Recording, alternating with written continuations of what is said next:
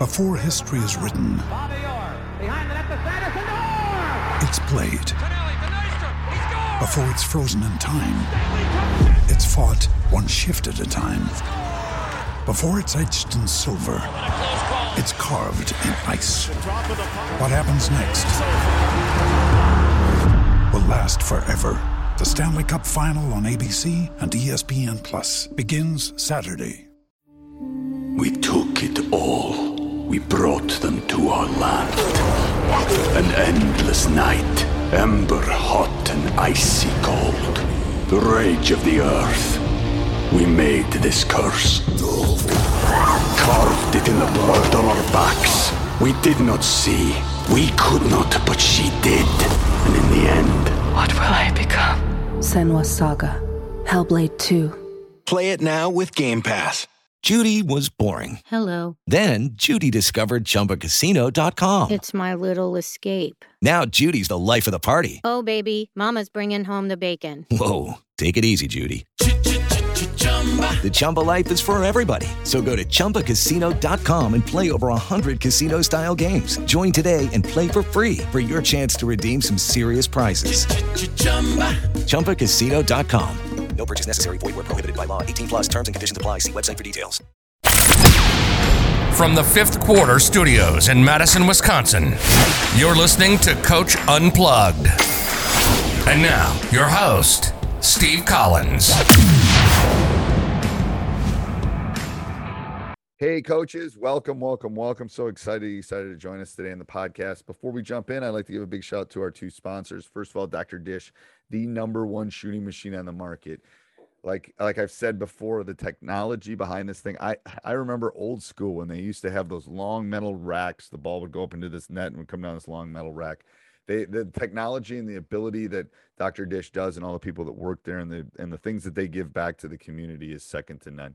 Mention Coach Unplugged, me, Coach Collins, or anybody, and they'll give you $400 off. Also, go over and check out Teachhoops.com for coaches who want to get better. It's the one-stop shop. It's got clinics. It's got handouts. It's got breakdowns. It's got on-court things teaching you. You know, I'm not upselling you. I'm not doing those kind of things. I'm not making you pay for the clinic videos. I'm giving you everything that we got to make you a better basketball coach, along with me, someone that's won at the highest level in the U.S., been nationally ranked. I want to help you become a better basketball coach, and that's why I started Teachhoops.com. That's why I want to help you win more basketball games. Go over and check it out. And in closing, if you like our other podcasts, 5-Minute Basketball Coaching Podcast, High School Hoops, Funnel Down, or this one, go leave a 5-star review. We really do appreciate that. And let's head off to the podcast. Sorry, I might not have sent that. I don't know. It's been one of those weekends, so that might have been on me, but I don't know. Oh. The weather. Thanks for moving it up a little bit, because it's like I think we're in a good window right now with the weather, and I hate with all my equipment to be when it's like really nasty out. But all right, so how can I help? What? So give me some background and how I can help. Sure. Yeah. Thanks for. Well, first I just want to say I'm excited to kind of be one of the Teach Hoops members. I just think you have a lot of quality content. It'll be great. I mean, we're adding. So I'm gonna put a disclaimer right now for the next month. It's like we're a work in progress. I'll show you my that's the stuff we got to do on the website right now. So we're working on it, but it will be really good by basketball season, I can guarantee. Yeah, I'm going through the practice planning one now. That's really good. Yeah, it's super quality. Just listen to one with you and I think it's Mike Winters. Yeah. Okay. Yep. You get some good stuff. Really good. I mean, I think the key to a coach is just being a great practice planner and a great coach during practice. The games are kind of the fruits of all that. Yeah, I would argue that practice is like, if you think of it in terms of a piece of a pie, yeah, there's practice coaches, there's game coaches, but I think the stuff off the court like is as important sometimes with the other two things. Like, you know, they gotta want to go to battle with you really bad. Right. For sure. And that's hard right now. Like I find that right now, because just the relationship stuff, it's like I feel disconnected from them because I don't see them because we can't work them out or do anything with them. It's got to be a little unique. I've been helping with an AAU team just, you know, you've been recommending just coach as much as you can. And that's really the only thing going right now are like those private teams. Yep. But it's interesting working with a private team. You got kids coming from all over. They pay to play, and just kind of the team unity is a lot different, and there's a lot more selfishness. Oh yeah, it's not. It's about that's about them, not about us. Yeah. Which is cool. At least you know that going in. Yeah. But no, I mean it's good. You still learn the game, but it's like a little frustrating because it's like. Well, the nuances of the game, the coaching in the summer and the coaching during a season is totally different because the chess match, the chess match isn't there between the coaches, mm-hmm. and you're not seeing them every day to tweak things. That's the issue I have with it. It's like teaching. It's like if I only see you once a week and then I expect you to do stuff in my class, it's not going to work very well. Right. But if I see every day and, you know, I know you're pivoting off the wrong foot or something, I can fix it. That's the hard part with coaching. You're more like, it's more like herding cats in some respects than it is coaching. Yeah. It's been fun so far. But so I just recently, just based off your newsletter, you know, I clicked on one of the links for John Wooden, and obviously one of the greatest coaches, and kind of I got one a little bit on a binge and watched like 3 hours worth of stuff on him and his philosophies. And it was just interesting to see like how specific, like he tells guys what he wants. Like even like, he doesn't just say dribble the basketball. It's like, I want it to this height. I want it to stay within your body. And then, you know, he just had his way, but it was not, he was no yelling. It was just strictly like, I'm going to teach you how to play, and this is how it's. Yep. I think the pivot from him is you want them to fail. Like I'm convinced on this over time is I want them to make mistakes, because then we can correct those mistakes, because that means they're pushing themselves. Yeah, the Wooden stuff's really good. So here's the levels of, you know, like AU you're in right now, you can't do as much coaching and teaching as you want. Right. And then you get the high school coach, which I see maybe 5 or 6 days a week for 4 months, and that's it. Right. And then you get the college guys who basically kind of see him on and off all year. Right. So you got to remember, he's at the top of that pyramid, mm-hmm. where, you know, he has a little bit more control than a high school coach does as far as the teaching part of it. Mm-hmm. But yeah, the high school coach is somewhere in the middle of that, where I can do some corrections, but I can't. You know, I see him a third of the year, and I only see him, you know, for this short period. So, but Wooden's great. I mean, yeah, if you want to dive into reading stuff, I can give you stuff to read from. I mean, obviously you can see him in my library. I love to read. Once you start going down one of those rabbit holes, though, it's crazy. I know. He's just a quality human being, you know, and so they're talking about his life, and, you know, people respect him. And it's like him and Coach K didn't win until they got players either. That's like, interesting. You wanted to quit after like 2 years at UCLA, he said. Yeah. You should do some research. John Wooden's great. I'm not taking anything away from his legacy, he had a booster behind him that got him players too. That's what I'm just curious about too, because it's like, what do I take with like a grain of salt, and like, you know, and like the same with Coach K. Man, they were ready. He was ready to get. They were going to run him out of town, and then he got that one recruiting class, and boom, you know. So I think what they're saying is right. I just think, you know, you got to put it in perspective too. I think there's lots of great coaches. I think Stevens is a great coach at the Celtics. Right? Yeah.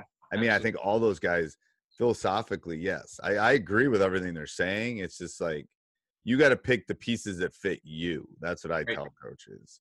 So pick what you feel like I can do that. Like I can't do everything all of them do, but, yeah. Have you read Great Stuff? Have you read that book? Yeah. That was the first book you recommended. Yeah. Like, have you read that? That's a great book for minuscule stuff and teaching stuff. Oh, I love that. Yeah. It's super practical. Anything by Dick DeVenzio is good. It's just simple. Yeah. It's that's always the first one. And then the Pete Carril one would be the next one I'd read. The football coach? No, not Carril. Everything I was normally doing. I'd read this one. This is an oldie but goodie, and it talks about the disease of me, which I refer to a lot. You know how it can overtake a team when people start worrying about themselves. So Pat Riley, A Winner Within. This is a goodie, an oldie, but a goodie. I'd read this one on free throws. It's probably the Bible of free throw shooting. 7 Steps of Successful Free Throw Shooting, because I think that's a big part of winning games. And then this one, I meant the Princeton close. The strong take, the smart take from the strong. This is very similar to. Oh, look at this! I gotta pull these out. Holy crud! I'm not sure why they're in there.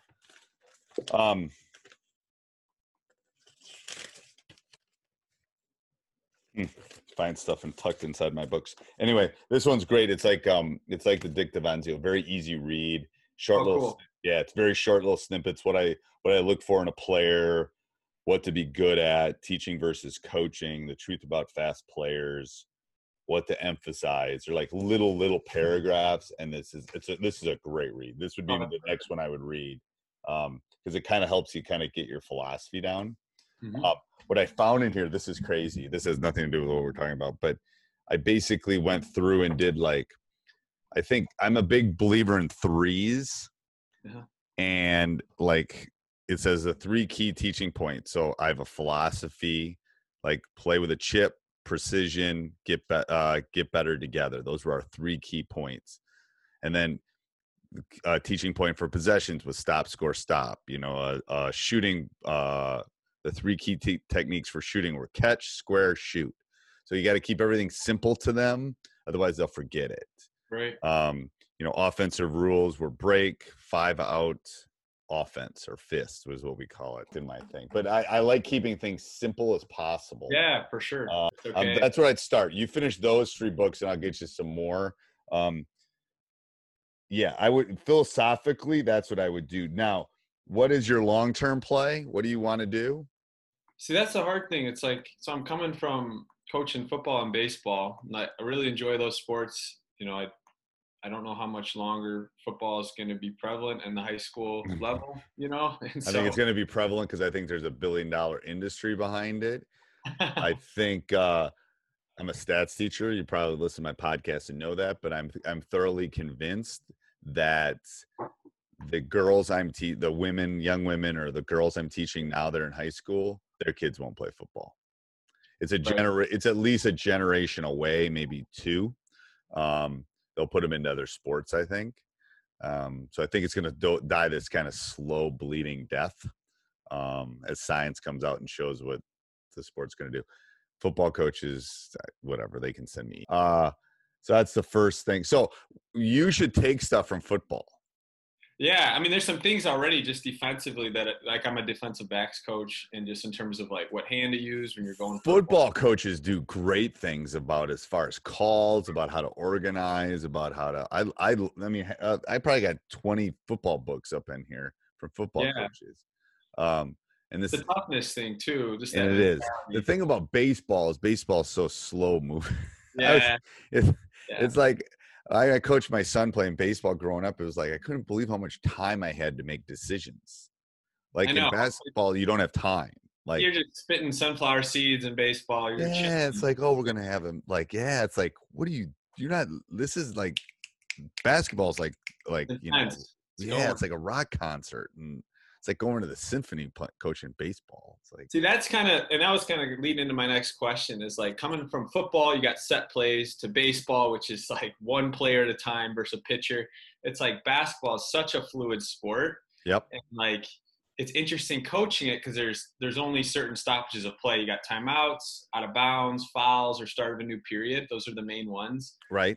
And just as a coach, it's where am I going to once the game's going, I've just seen already, just coaching on or helping assist, the game gets going, you can get lost in it quick. Oh, well, you should coach your own kid like I did. I was there. There were times I had to literally catch myself, stop watching the game. I felt like I was watching the game as a dad. Very honest. So it's crazy. Yeah. So you want to be a high school coach? You want to be a college coach? I'm going into special education. I would like to. That means you'll get a job. Done. Check. Okay. Yeah. So, I'd like to work in a high school. Okay. I'd like to work my way up and learn the game. So I'm aware that there's a process to that. So there is. Eventually I'd like to be a head coach because I just like the influence that you could have on other coaches. And where do you live? What area? I live northwest suburbs. We're probably going to move to the south suburbs of Chicago. Okay. Are you a Cubs fan? Huge Cubs fan, yeah. Yes! Thank you. I know. Thank you. We won 9-1 today. I know. Next time we play at Wrigley again, I could help you with tickets. Oh my God, I love my. You got to understand, my dad. So my dad grew up in northern Wisconsin. The only way we could, he grew up listening to WGN. It was the 40s, right? Yeah. And I remember the day we got cable TV, so we could watch the Cubs and watch Harry Carey. I remember the day we got cable, and the only reason we got it because of the Cubs. It's literally, I mean, when they won the World Series, I mean, I didn't think my dad would see it. It's the first one. He's 86. I never thought he'd see it. And I mean, I'm just bawling. Oh my God. I was bawling during the parade. It was like, I cannot still believe they won a world championship. I know. It doesn't seem real. And it's like. And Wrigley Field and Fenway. Have you been to Fenway? I want to go. I haven't been there. Oh, you got to go to Fenway. It's literally, yeah. And the thing about Fenway is they're doing what they're trying to do at Wrigley is Fenway bought the block around Fenway. Oh, okay. So you can actually leave the park during the game and then walk back into the park. Like they own the block around Fenway. I think that's what Ricker's trying to do for Chicago. Yeah, he kind of did. He got it kind of from the Cardinals. Kind of had Ballpark Village. Yeah, so he's trying to do all the rooftops. All the rooftops are Wrigley. Bought the rooftops, but literally Fenway bought the streets. Oh, really? Like like you can leave and go to the bar across the street and then go back into the game, and you don't have to show them your ticket again. Like it's insane. It's crazy. It's. But anyway, I went to a Red Sox Yankees game. At Fenway, oh my God, that's the best. You they would literally run each other over with their cars if they could. That's the hatred from the Red Sox. I know Red Sox fans are different. They're so are you? So you have a big. The reason I asked the question, not that I'm happy you're a Cubs fan, but the reason I asked the question was I was wondering if you you have a big enough swatch so you don't have to move. Like sometimes you got to move to get a job. Yeah, right. But the swatch is probably big enough in that area. Like if you live in Wyoming, it's like you got two high schools, and what are you gonna do? Sure. Okay. So that's the first thing. Second, so your homework. So here's what I'm gonna say to you is you got to start working on your. I have a portfolio philosophy. It's basically the first step. I'm working on a roadmap for Teach Hoops members, especially the young ones.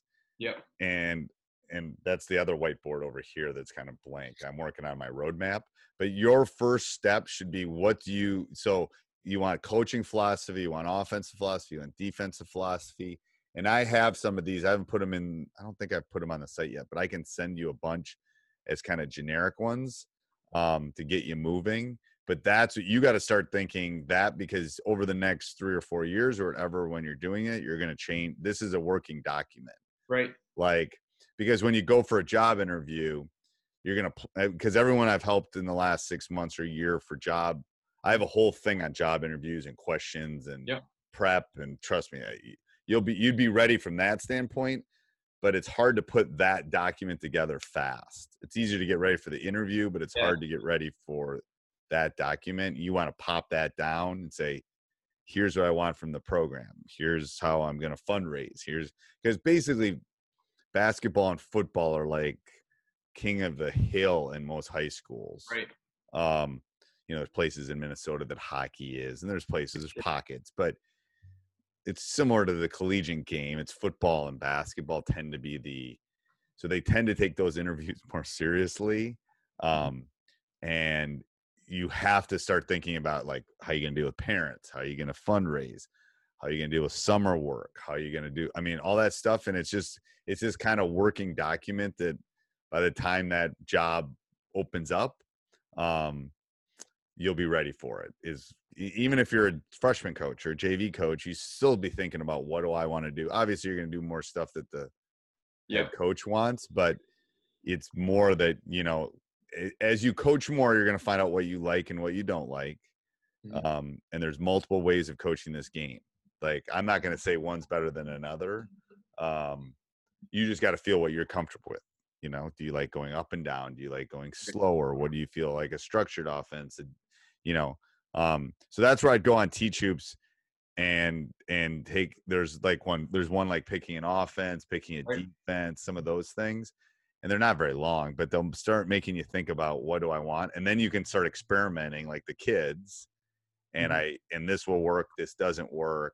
Does that make sense? Sure. Yep. Yeah. Cause I used to run a very structured offense. I ran fist and I ran a swing flex kind. Okay. And now I'm into a motion. I've coached in 30 years. I've had slow teams. I've had fast teams. I've had, you have to know how to do everything. Right. But the boys or the girls only need to know what you want them to do. Like, we're only going to do this thing. But you have to feel comfortable.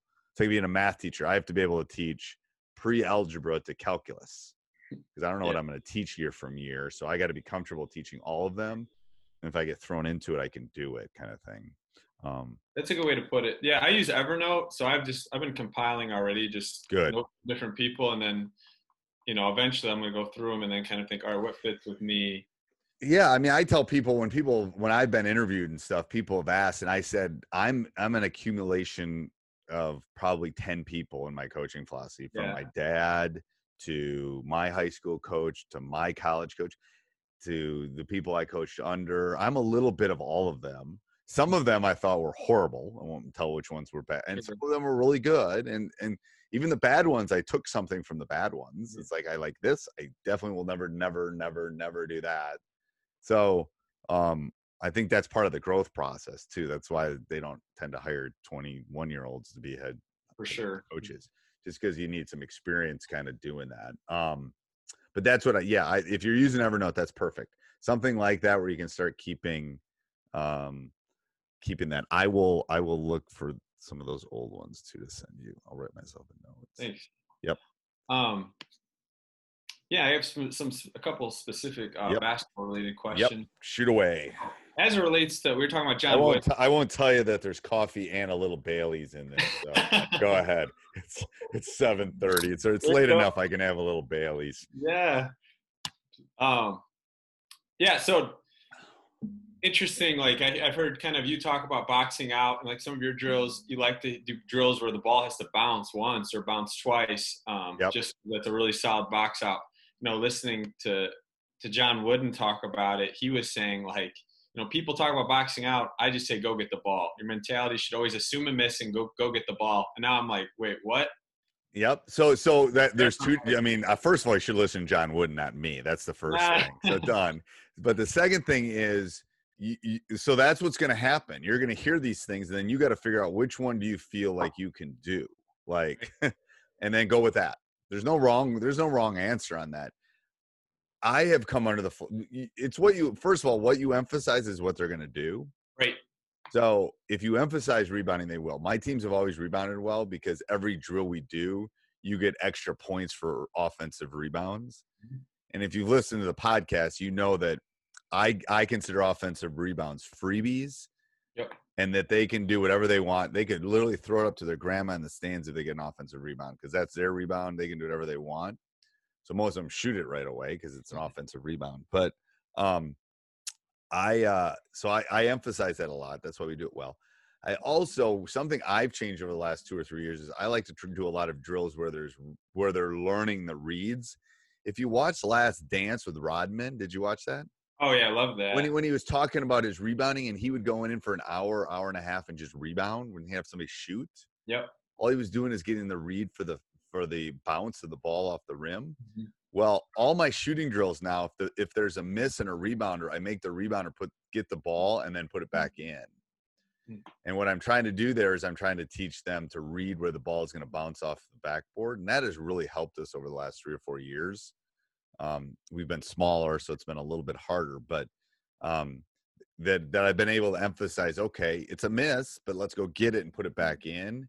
If it's a make, then you just grab it and throw it back out when we're doing some of those drills.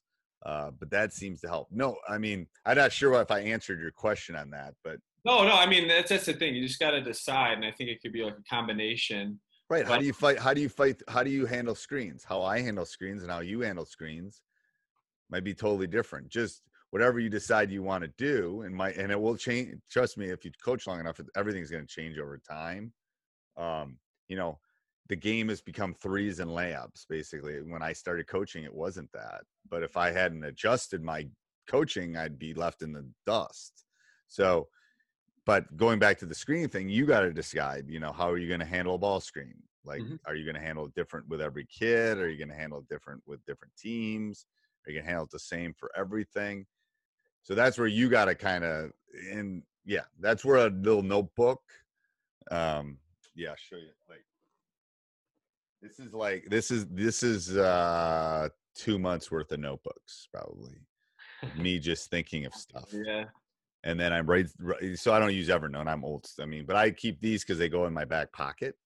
It's nice. They're really tiny.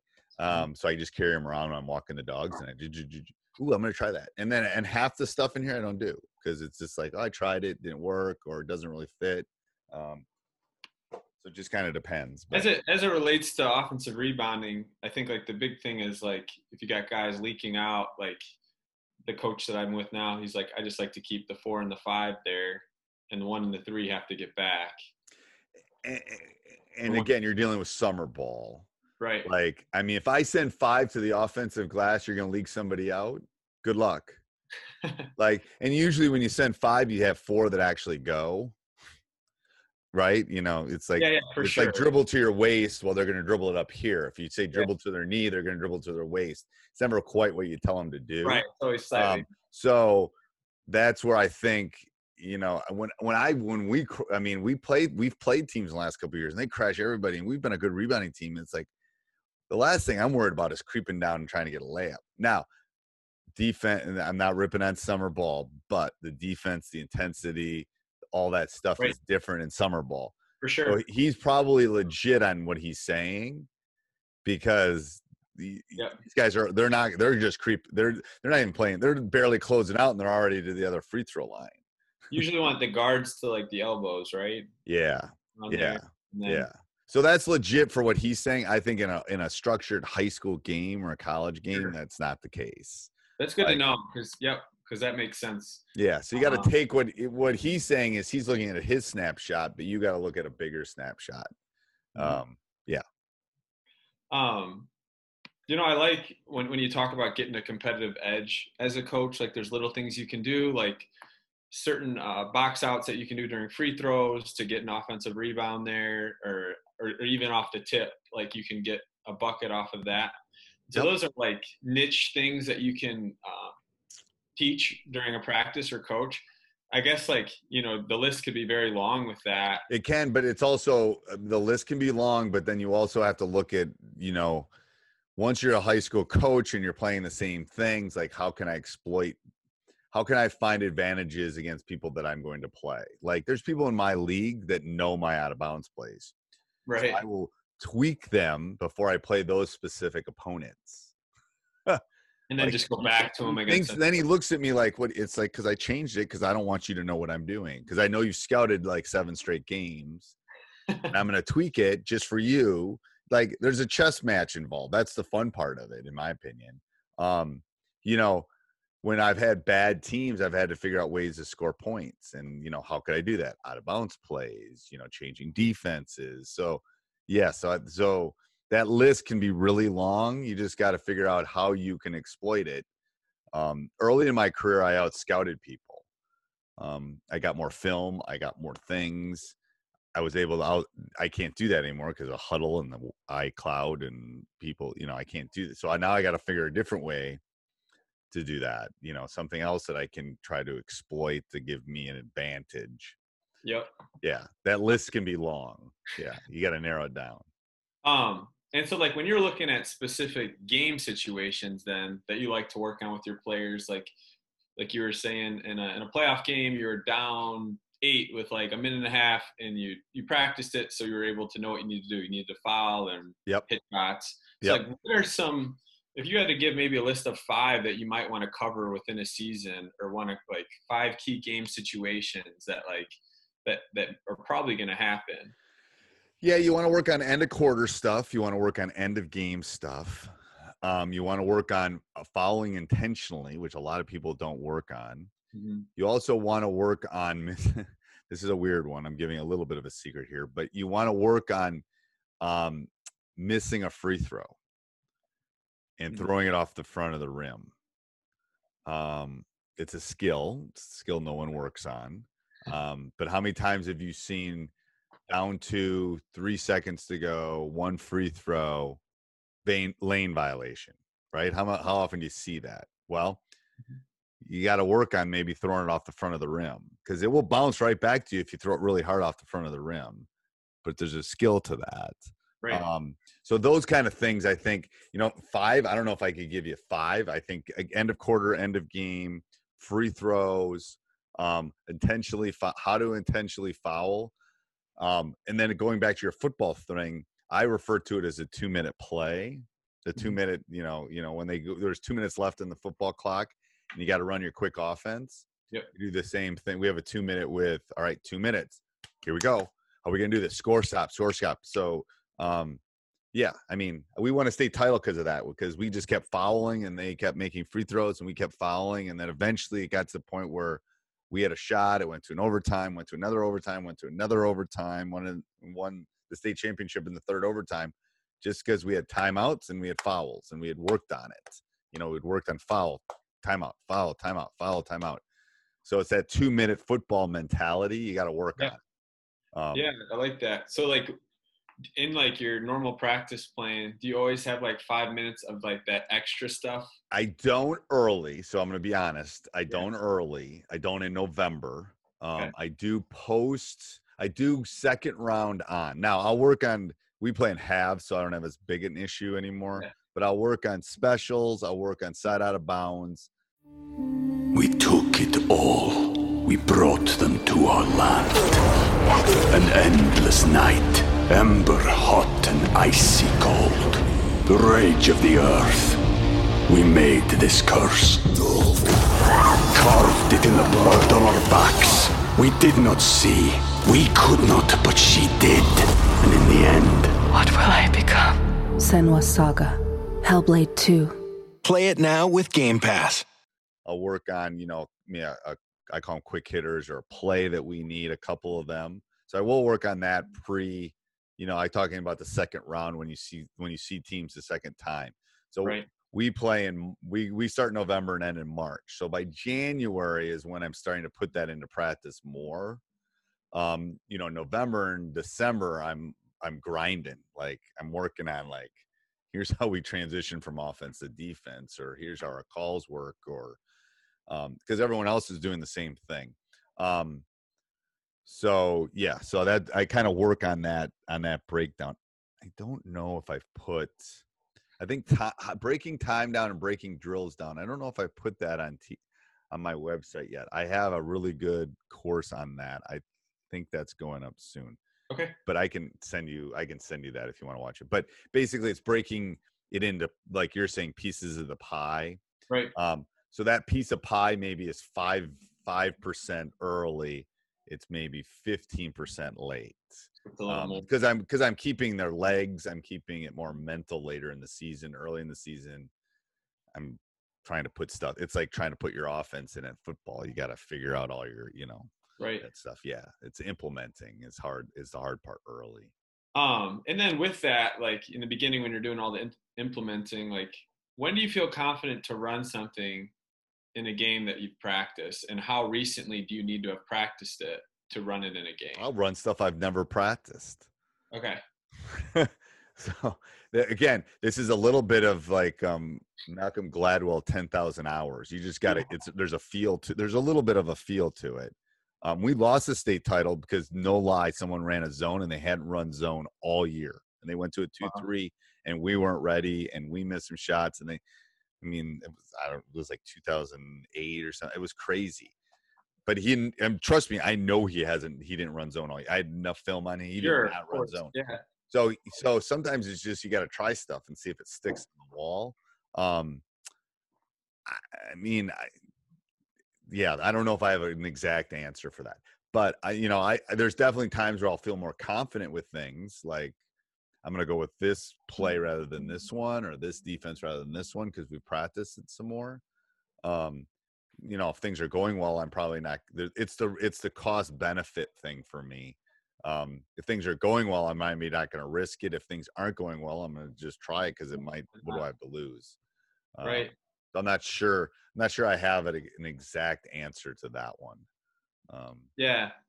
I always say it's like making soup. You know, you just know how much salt and pepper to put in because you've done it long enough. You know, the bad soup, and it's like, oh, ooh, that was too salty, kind of thing. Right.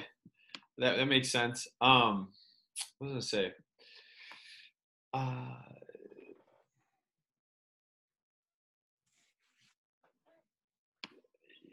Gosh, I had that's okay. No worries. You're not old enough. You're not old enough to have a senior moment. I'm old enough to have a senior moment. You're not old enough to have a senior bad memory. Post-its. I like post-its. See, that's my other thing. Post-its are my other thing. I love post-its. Oh, that's good. Thank you, 3M. The one thing too that is just kind of a general question is like, I'm used to obviously coaching outside, and basketball you're inside a lot, and like obviously there's some mental health stuff there being inside. You're teaching all day and then you're in a gym. Like yep. It's not one of the hardest things you ever have to do is go teach all day and then have the energy to come and do it's hard. It's hard. That's a real thing. So you just like grow to like accept it and like. Yeah, well, I mean, until this year, I was coaching back-to-back sports. So I was coaching boys volleyball, which was the fall, and then I was going right to basketball. So that was hard. I did it because my son was coming up through, and they kind of needed a shift in that program.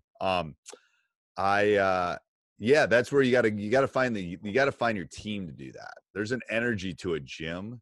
Yeah. And when you get the good teams, the energy's there. Now you got to fake it sometimes with not so good teams.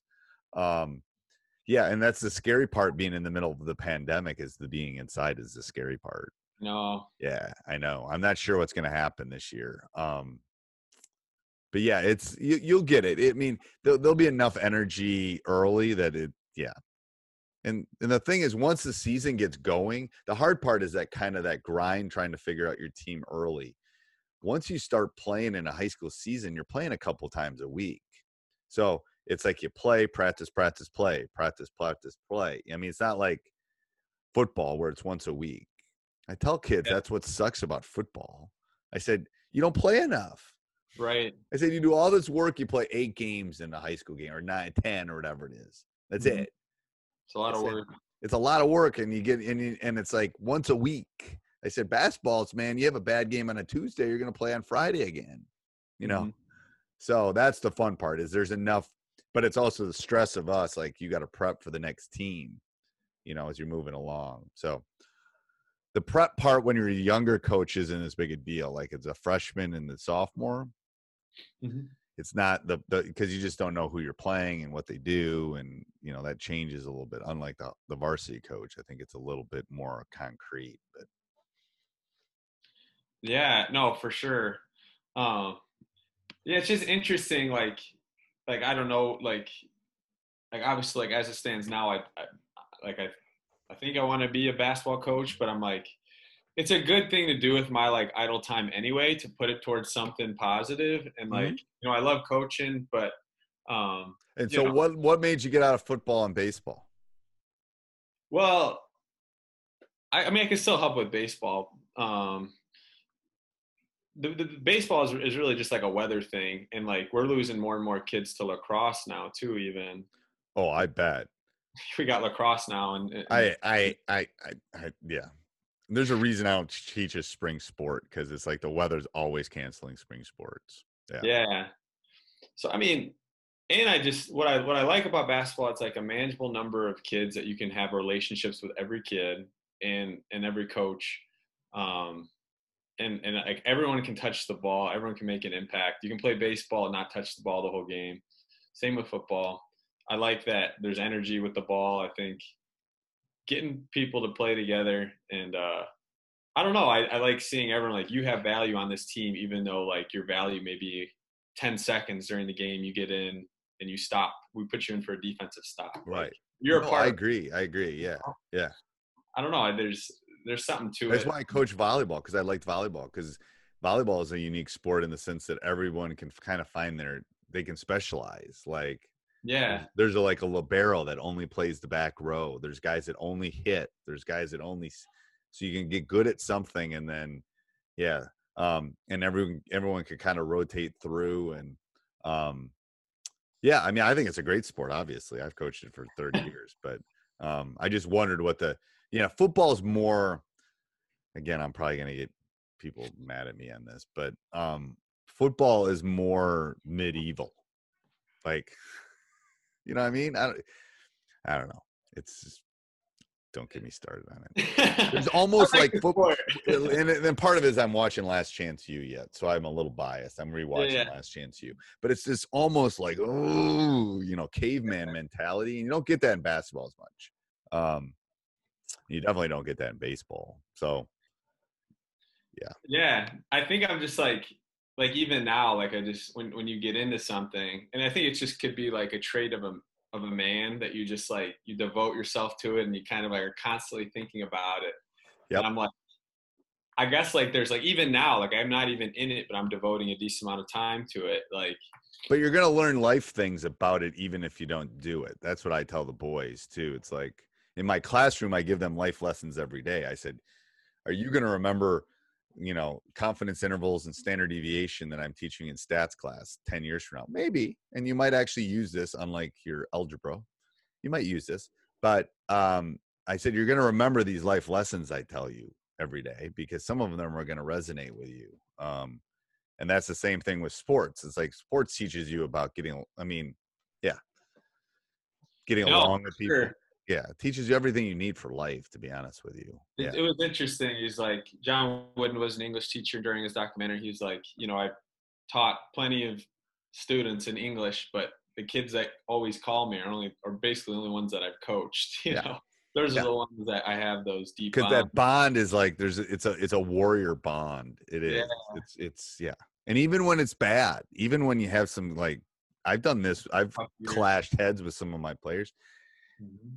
The time heals that, and then they see the love behind it eventually. Most of them, not all of them, but most of them. So for sure. So you've got some work philosophy wise. Have I answered your question? I have some. I already know kind of like who I am pretty well. Okay, perfect. What I like. But the other thing that is good and bad is like I'm always willing to listen to someone. And so like if I had a team of coaches, and Greg, I read this in a Greg Popovich book, that like he doesn't care where an idea comes from. It could be from the last guy.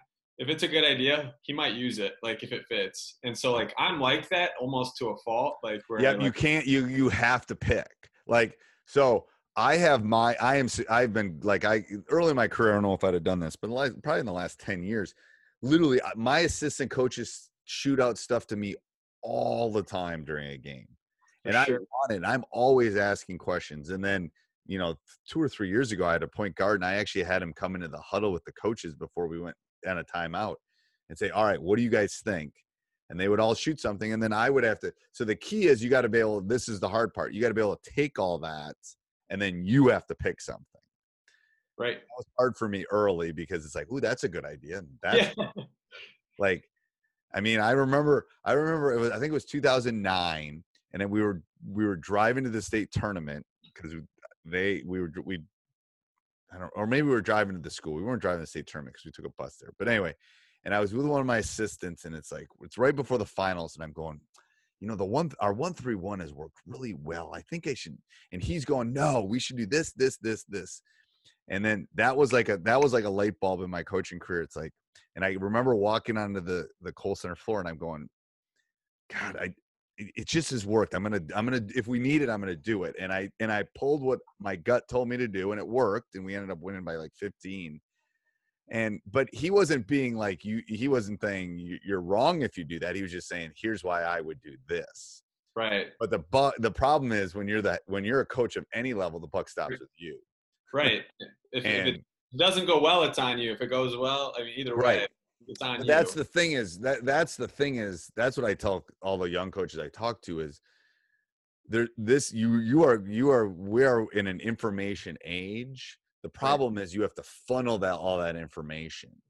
Like, that's my issue. You mean there's my weird thing is like there's so much stuff on YouTube. Like there's millions. Oh, it's crazy. The problem is here's what when the pandemic started, all these clinics were going on. I had to stop. It was too much because I was like the dog in Up. I always referred like the squirrel, like squirrel. Like I should do this. I should do this. The problem is all those people know more than me and they know how to do that stuff. But I can't do all that stuff. I got to figure out what I need. And so then I started. So what I started doing was I started doing podcasts on practice planning. I started doing podcasts on building a culture. I started doing podcasts on pressing. I narrowed my topic so much that I could just focus on that and get better at it. Otherwise, it's just too much noise, in my opinion. Like, yeah, I agree with you. And that's kind of the thing. It's like, as a coach, as a teacher, as whatever, you want to be a learner. You want to have a learner posture, but at the same time, you got to know who you are. I'm going to tell you right now what I'm doing. Like, so it's the end of July right now. In August, my August is going to be my COVID month. And and you're going to go, what does that mean? I go, because I don't know when I'm going to see them. So I'm going to spend the next month figuring out how I can build relationships with my team without seeing them in person. That's going to be my sole focus. I'm going to do other stuff with Teach Hoops, and I'm going to do all sorts of stuff with all my businesses, and I'm going to do other things. But my basketball focus is going to be, August is going to be, okay, how am I going to do this with my team? Like, and I got some ideas, and I've already, like you, I write things down, and I've got some ideas, but that's got to be my focus. Not the 1-3-1, not how I'm going to deal with screens, because not important right now. Because I might not have a season. I might start late. I might not see them at all because we're virtual until November 1st. So I got to figure out, that's got to be my laser focus. And then once I get that figured out, then I can go, you know, like doing some other stuff. Like I was doing with my coaches. Like we had a coaches meeting this week, my coaches and we did two things. We did situation work. So I was practicing working on situations. And then we worked on some practice planning stuff, like how are we going to break practice down? How are we going to do this? How can we make it better? And then we go off into the world, and then we come back and we'll talk about it. So, yeah, that's what I think. You got to figure out what aspect of the game do you want to work on? Because otherwise you're going to go down another rabbit hole, which is fine. Yep. There's lots of rabbit holes out there. That's the problem. Yeah, I mean, that's why I'm just going to, like, just go through your courses, and at least gives me a focus of a – give me an – pick an offense. Pick a defense. You know, practice – the practice planning one's great because I think you got to figure out how you're going to run your classroom first. Yeah, exactly. Check. Yeah.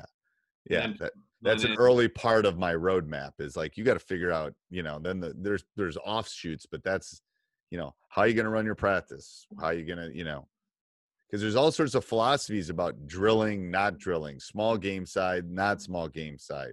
How much time should be on offense? How much time should be on defense? You know, nothing's right or wrong with it. Right.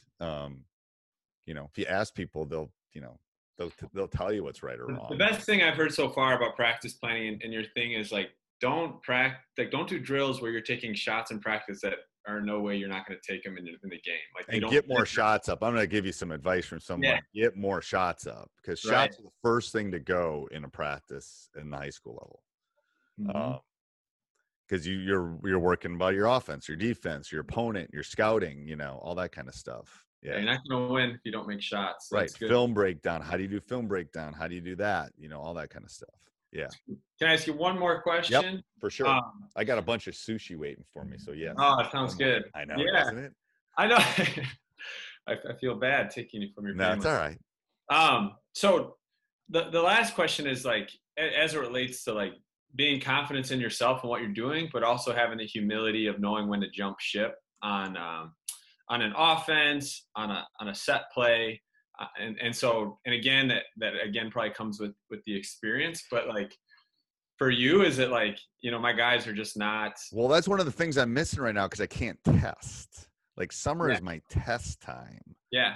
Like when we put in a new offense in a couple of years, we were testing it, we were trying it. So, that's what we've talked about as a staff. Let's say we don't start in November and we start in January. Well, we're not going to have time to test because it's going to be January to March is going to be our season. if we have one. So maybe it will start in November, but if it doesn't, so the amount of testing I can do will be smaller probably. Luckily, I know the guys that are coming back and their strengths and weaknesses. But yes, it's like anything, it's like testing the market, like in a business, you're testing and see if it works. Do people like it or don't people like it? What was that? My question is in season though, like with your, that's what I'm saying, but I tested in season too. Like I'll test it in our scrimmages and practice. I'll see how it works. I'll film practice, then I'll go home and watch it and I go, ooh, that didn't work. We're not going to put that in a live situation. Now, the step from there to the live is, well, maybe it kind of worked. You know, if things are going well, I'm not, like I said before, I'm not going to throw it in there if things are going well. If things aren't going well, then I'm going to try it and see if it works. Okay. I guess I'm probably thinking of it in the wrong lens because I'm coming from football. And if you're running an offense, you're not really going to change your offense to football. It's your set offense. It's like a lot bigger. There's a lot of plays with that. There is. And the thing is, you're not probably going to initially have to worry about that unless you get a head job right away because the head coach is probably going to tell you what to run. So then that takes out the thinking. And then that takes it out. And then you can test it. And then you can do, no matter what offense that head coach tells you to do, you can have variations on it. So if, let's say you're running the Princeton offense, well, you can do this variation. Maybe you're running the motion or you're running dribble drive. You can have, there's all sorts of variations you can do to that base one that the guy, the head coach will give you. Yeah. That's where you'll kind of experiment. Ooh, we'll try this off the dribble drive. We'll try this. We'll try this. He'll probably give you at least I would, or I do. Here's your foundation. Do this, run this defensively, run this offensively, work on these skills. And then the rest of it's going to be you testing it. Yeah, doesn't work. I mean, you're going to do stuff that is horrible. I mean, I've done that. It's horrible. And then you get out of it fast, call timeout, you know. All right, we're not doing that anymore. Yeah. No, that's good. Yeah, he was saying, Mike Winters was saying the terminology is a big thing for him at least. Like, I want my guys coming in when I – yeah, there's one coming up too. I think a glossary of terms is really important. I don't remember which coach that I was talking to. I think that was Mike Winters. That was him. Yeah, but there's another one that I talked to too that's even bigger onto the – it literally has a glossary. Like, we call it helpline. We don't call it – all this kind of stuff. Like, I think it's one coming up, but anyway, it's basically, so I think that's and hopefully the head coach will give that to you. Like, here's how we talk about screens. Here's how we talk about these kind of things. So I think that's important. It's cool. Hey, everybody. I hope you enjoyed the podcast. Make sure you subscribe, make sure you like it. Go over and check out our other podcasts, High School Hoops, Teacher Side Gig, and then go over and check out Teachhoops.com for coaches who want to get better. Have a great day. Sports Social Podcast Network.